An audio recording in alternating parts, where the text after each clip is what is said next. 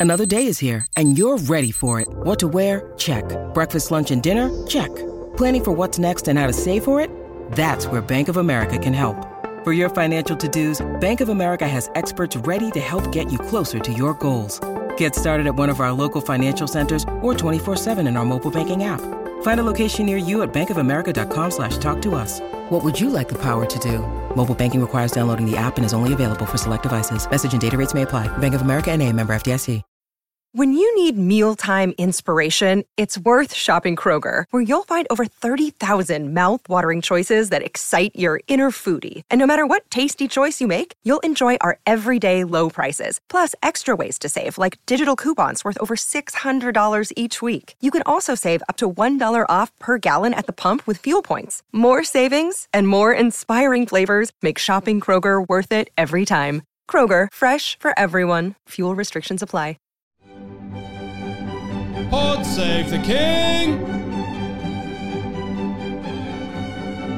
Hello and welcome back to Pod Save the King. I'm your host Ann Gripper, and it's lovely to have Russell Myers back with us, royal editor at the Daily Mirror and um, dad to a new lovely little baby to go to the, with the previous lovely little baby. So who's not so little anymore, but massive congratulations, Russell, and great to have you back. Thank you very much. Lovely to be back. Thank you for all the well wishes.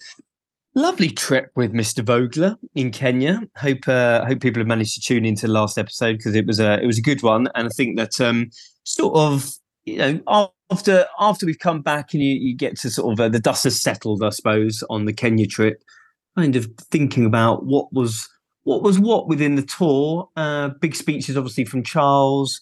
What does it mean moving forward?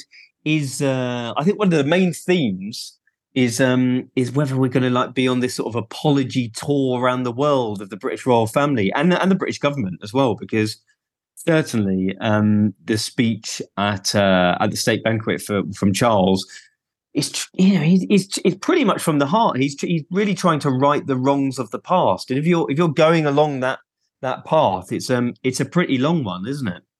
Yeah i mean there's a lot of in the olden days there was a lot of the map that was pink and it didn't get mm. pink without some bad things happening or you know it being slightly difficult when they stopped being pink and went independent um so yeah how was the how was the final day in kenya because that was we didn't uh, catch up with that with you and ian and it was it sounded like there were going to be some interesting visits that you had in that just last day uh, faith related visits generally yeah, there was. I mean, again, sort of your all encompassing um, bringing communities together, multi faith. As I said before, a lot of this may seem like box ticking sometimes of, of royal tours or royal engagements, but I think there's a lot of um, safety in the communities that they are exploring, and that is definitely the interfaith aspect of the trips. Um, Camilla going to a domestic violence charity where she had a great time. She was welcomed with open arms. She was dancing and singing with the with the women who were um, involved in the charity it was absolutely lashing down on the last day. I mean, everybody was soaked to the bone, but it's it was so humid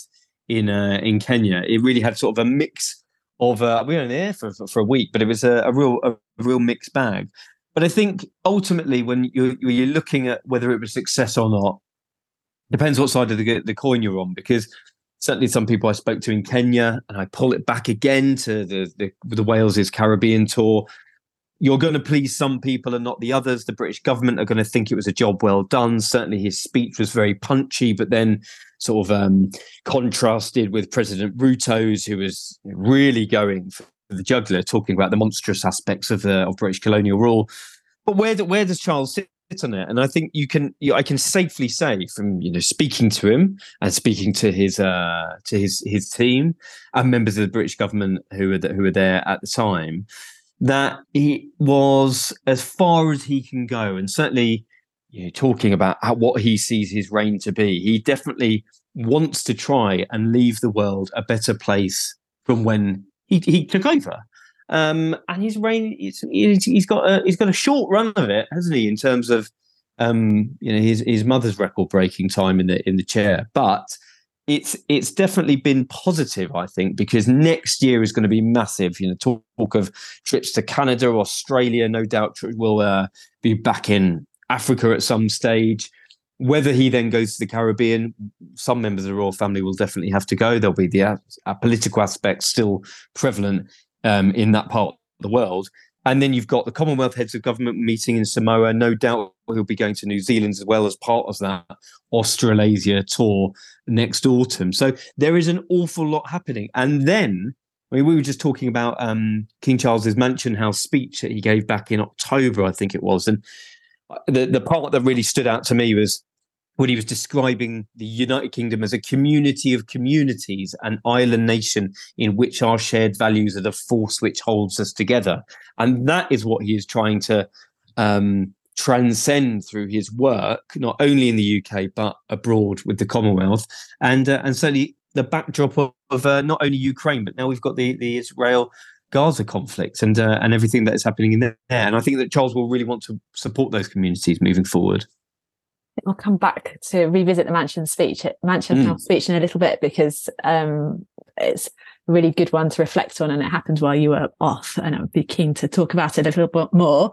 But first of all, we want to talk about the other King's speech, well, the same King but a different speech, the big one all dressed up. Another outing for the state robes from the coronation. Camilla gave her dress another outing. I wasn't expected to see the coronation dress again quite so soon, but it's very practical um, to just uh, wear that when you know it. Recycled, you see. Re- recycled. Sustainability. the the little dogs are still there. The embroidery is still there. It's like, it's like I'm sure that looks like it's the same one. Yes, the dog is there. That's definitely the same one. And wearing um, uh, headpiece worn so often by the Queen and on our banknotes, in fact. So a, a particular one, but it, it's it's a strange thing, the King's speech, isn't it? Because he has to sit there and read the words that whichever the government is has written for him, and mm.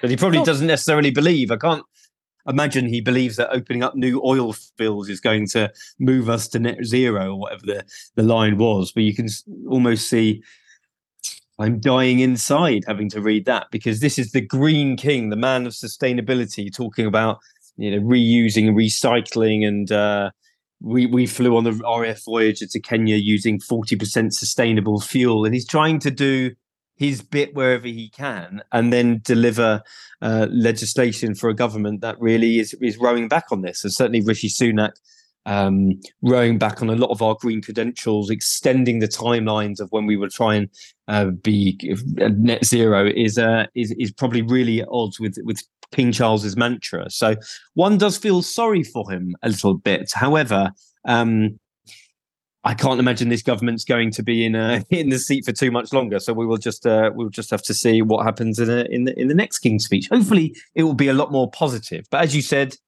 it's a it's a different difficult position. But I I picked out the part of his very first line actually, which was harking back to um, paying tribute to the legacy of service and devotion of his late mother, of course, Queen Elizabeth II, and and certainly talking about um, moving moving forward with his reign, but but also being, um, I suppose, giving a nod to, a, a nod to the past.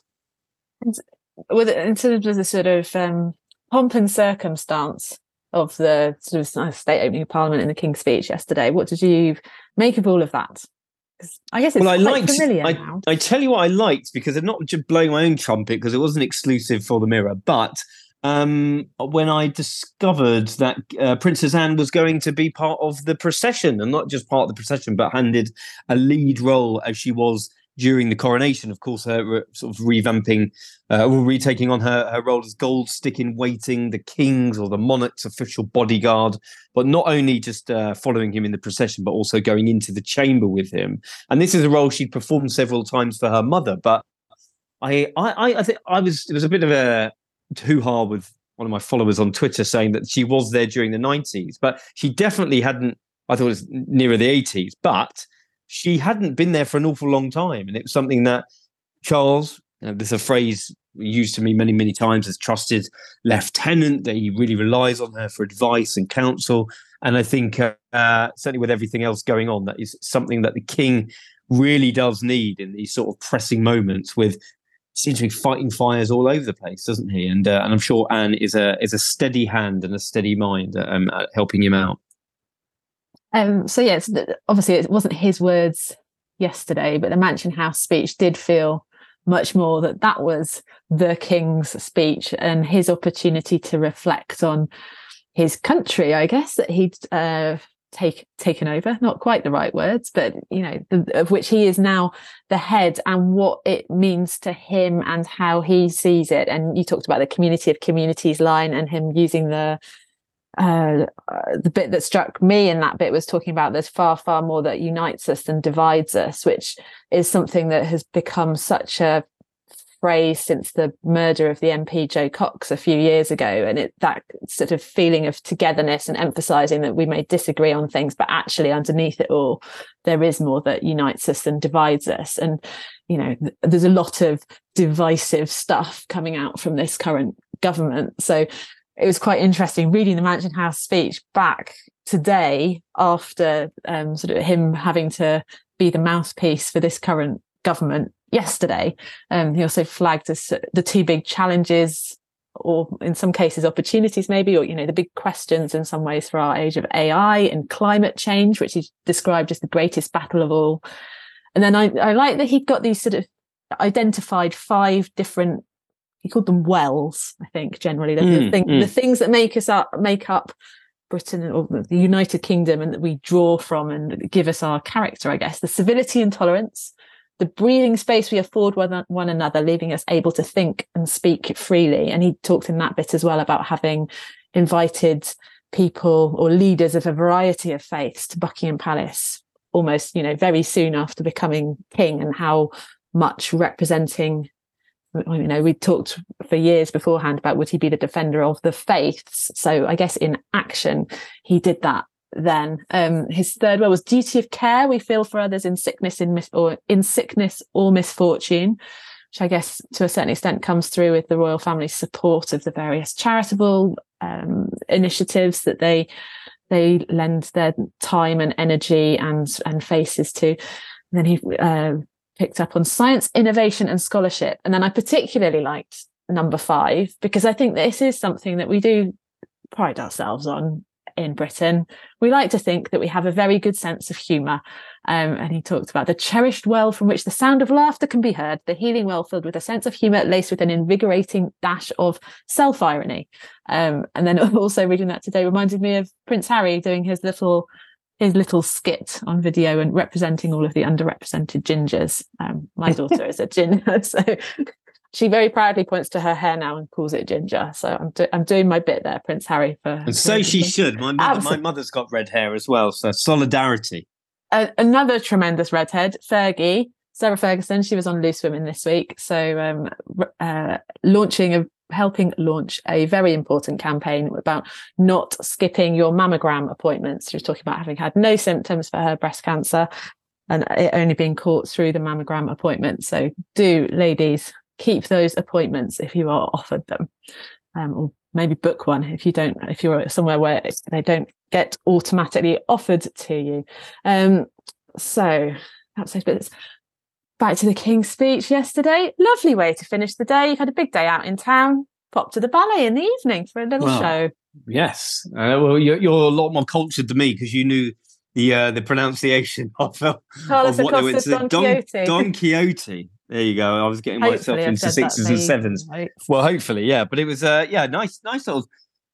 I mean, their their schedule is pretty relentless at the moment. I mean, it's um, it's something that uh, they are trying to keep up with. I think trying to really keep the the pressure on themselves almost to go into the Christmas period. There's obviously going to be a lot going on up to that. You know, bring you back to what's happening in Ukraine. Of course, the royal family have had huge support there no doubt watch this space for the support that the king is going to be giving the Israeli community, especially, I think, because you're talking about uh, labeling the attacks as terrorism, as, as uh, is widely accepted um, in Israel. And certainly, I think he thinks that that community needs special attention. So, in leading up to the Christmas period, it will be very interesting to see where we uh, where he takes that. And again, we've got Remembrance Sunday coming up. Certainly, there will be uh, the, the, usual um, events and engagements surrounding the Remembrance period for the royal family. No doubt the Queen will be at Westminster Abbey, and um, and then you've got the King leading proceedings on Sunday. Um, well, where does where does it leave the the other members? I mean, we've had William in Singapore this week. Did that has that got has that got a lot of there's been an awful lot of things going on in the world and it kind of felt a bit not flat because I did like what uh, what uh, William was saying uh, in a, in a lot of the speeches. Certainly, climate crisis is, is is big on the royal family's agenda. In his in his major speech, I suppose, for the Earthshot Awards, he said that the climate crisis has become too visible to be ignored, and he spoke about the, the sort of exuberance and um, power of community with the winners, and how this could be the generation to change things for the better and this is definitely things we're hearing from him and his father and you know, uh, Charles's father as well, sort of passing it down the generations. Um, but we we really haven't seen too much of what the agenda will be like in a post um, Queen Elizabeth age for the Waleses. So I definitely think next year will be big in terms of royal tours, bigger projects. Certainly, the Earthshot Prize is, is going from strength to strength, um, and overall quite successful, even though it probably didn't get the the airtime it deserved on such a busy period, such as state opening of Parliament, Kenya tour, and uh, and then of course the, the the conflict I mentioned. I mean, to a certain extent, maybe it doesn't matter too much about the media coverage of the event itself because they are giving a load of money to these projects to boost the projects anyway, and that's where the impact can come, like it's actual practical change. And we also had a message a couple of weeks ago from Martha Zola, which I saved up when we were talking about Earthshot again. So she said, What I love about Earthshot is that it's positive and forward looking. It's not this doom and gloom. The end of the world, it's coming. It's what are the solutions and how can we how can we out in the world fix it? So I think that is a positive thing. It is trying to drive people to act and, and take change and some interesting projects are, that were the winners this year around better batteries for electric vehicles and re- being able to recycle them. I thought that was really interesting. And solar powered machines helping rural Indian farmers extend the life of crops that would otherwise go to waste. They were two that really caught my eye and I thought were interesting. And I think it is sometimes like a slow burn. So I know that I noticed non-pla I think it's called. I don't know. Hmm, Definitely mm, yes, don't know how yeah. to say that one. I noticed that in more places now. And I know, fine, I'm not your average bear because I present a royal podcast. So I'm vaguely more aware of that Earthshot stuff. But maybe that does mean that it has filtered out into the world and is being used more, which would obviously be a good thing. Um, two very important bits of information that came out of Earthshot. Louis apparently liked One Republic, who were the band that were playing there. I did not know they were still going. I, will be honest, I'm not sure who. I would probably recognize their music if I heard it, but I couldn't tell Apologize. you. Apologize. I think they, they did. that song with who was it? Timbaland? I don't know. with, Too late to I'm better off with the ballet. Yeah, well, very, very good. Get the karaoke going. Get the um, karaoke machine out. Prince yeah. George is an ACDC fab. Good lord! I mean, Apparently, to be fair, I was listening to Van Halen with my daughter this morning, listening to Jump, trying to get her in because she's very into Queen and David Bowie. So I'm trying to mix it up with a bit of a bit of glam rock. It's glam right. rock, isn't it? Yeah. So Black- the producer Dan is just messaging us. Oh Lord, please don't try pop culture. Move along. So move along. apologies, okay, apologies to listeners. Let's move swiftly onward to well, actually, sticking with pop culture, we should go talk about a Katy Perry gig. So I well, mean, Katy, yes, Katy big Perry, fan. I'm a big fan big, of Katy yeah, Perry, by the way. Big fan. Would you get a private jet to go see her? Well, I would have had the money, but you know, I wouldn't like it ruining my environmental credentials. So I don't fly private jets, as you well know. Just with the king. Exactly. Is... Exactly. Yeah. Exactly. Bit different. So yeah. So Meghan and Harry, it's it's something that's been levelled at them reasonably frequently that they are not um, not averse to getting a private jet here and there. Um, and I also caught my eye. She's wearing very smart, very very smart sparkly frock from Maison Valentino, apparently, which was multiple thousand dollars. So it's always interesting. She's she's not a high street lady but that's fine. If you've got money to spend on nice things, why well, not indeed. spend it on nice things? Listen, I mean, they're damned if they do, damned if they don't, aren't they? I mean, they're flying, they're boarding a plane with Cameron Diaz, her husband Benji Madden, Zoe Saldana. I mean, they're they're they're hobnobbing with the the real celebs, aren't they? And if you can go and see a Katy Perry concert in Las Vegas, I mean, you're not going to turn that down, are you? But didn't Katy Perry not particularly? Didn't she say she was Team William and Kate or something?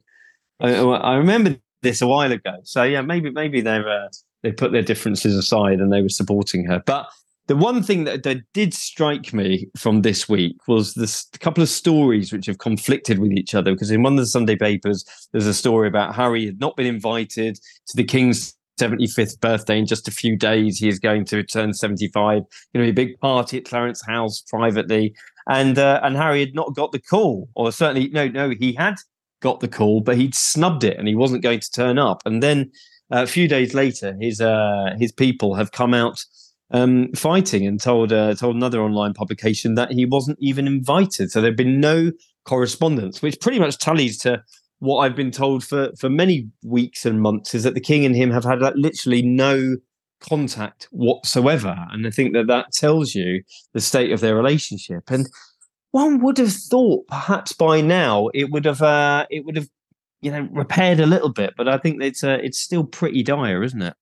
And it, oh, yeah, it's really sad. I mean, this sad is always the word that I come back to, really, when um, talking about this, because it's ultimately it's a family that aren't um, aren't talking to each other and talking about, you know, we're talking about the United Kingdom community of communities, more that unites us than divides us.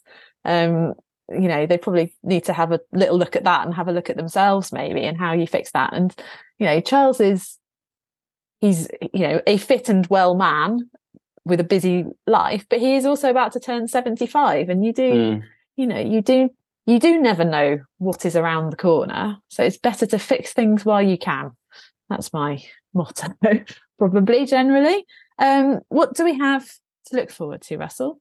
Do we know, is there anything that will be different, particularly about the remembrance um, events that, ha- that not this weekend? Not that I'm aware of. Certainly, I do. As I said, I think you'll see the all, all, major members of the royal family. I mentioned we'll see the Queen at uh, at Westminster Abbey. That has normally been a fixture of going to the Field of Remembrance. So that will certainly kick off the royal family's remembrance service uh, program. The King obviously will lead tributes.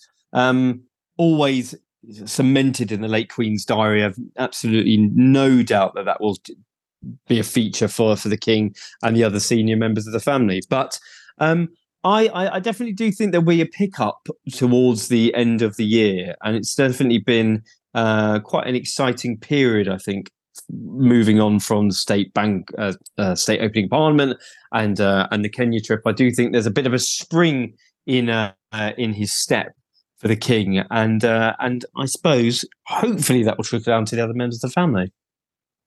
So, one big event that is coming up, and this is where producer Dan, who is also Cornish like me, may get a little bit of a shock, is that on December the 7th, there will be a major auction of some Princess Diana related dresses in Lanner, which is basically a little village, which I think I sometimes go to to get pasties.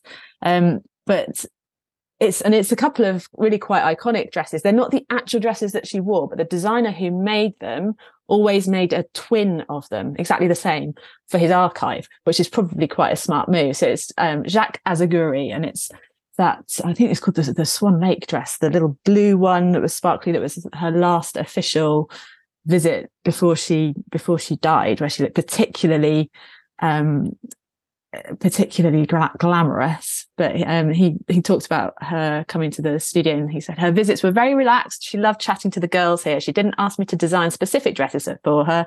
She knew that she could come here and find something she'd love and that we could adapt it and create a unique dress for whatever occasion she needed.